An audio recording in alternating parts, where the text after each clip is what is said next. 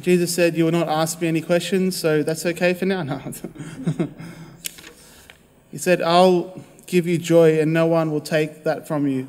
It's good to reflect on that every now and then, just the fact that as Christians, we're promised joy that no one can take from us, uh, joy that will well up into eternity.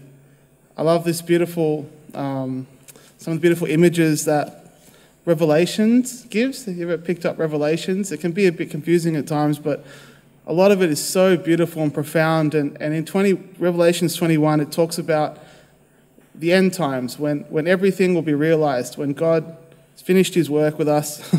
and this beautiful image that there will be no more death, mourning, or crying, or pain, for the old things have passed away. That's, that's the destiny of all of us, that all sorrow, joy will be wiped away eventually, and then we'll all have a joy, a joy that is complete, a joy in God's presence. Now, that joy can be experienced to a point now where through the Holy Spirit we have access to joy, even on earth, even while we're in the current things, while the old things haven't passed away. As Brother Lawrence, uh, he said in the beautiful reflection, the Holy Spirit uh, is our comforter, He is our strength. He, um, so many beautiful examples. And one thing the Holy Spirit does is He pours out His love and His joy into our hearts. So it doesn't matter what's happening away, we can actually enter into that promise that we'll have joy now.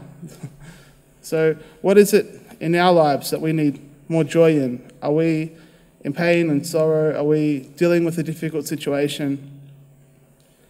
Can we ask the Holy Spirit, especially at Pentecost, to give us joy?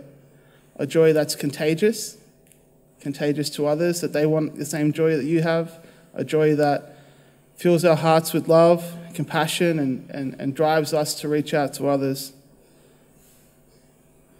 Let's ask the Spirit for joy. Amen.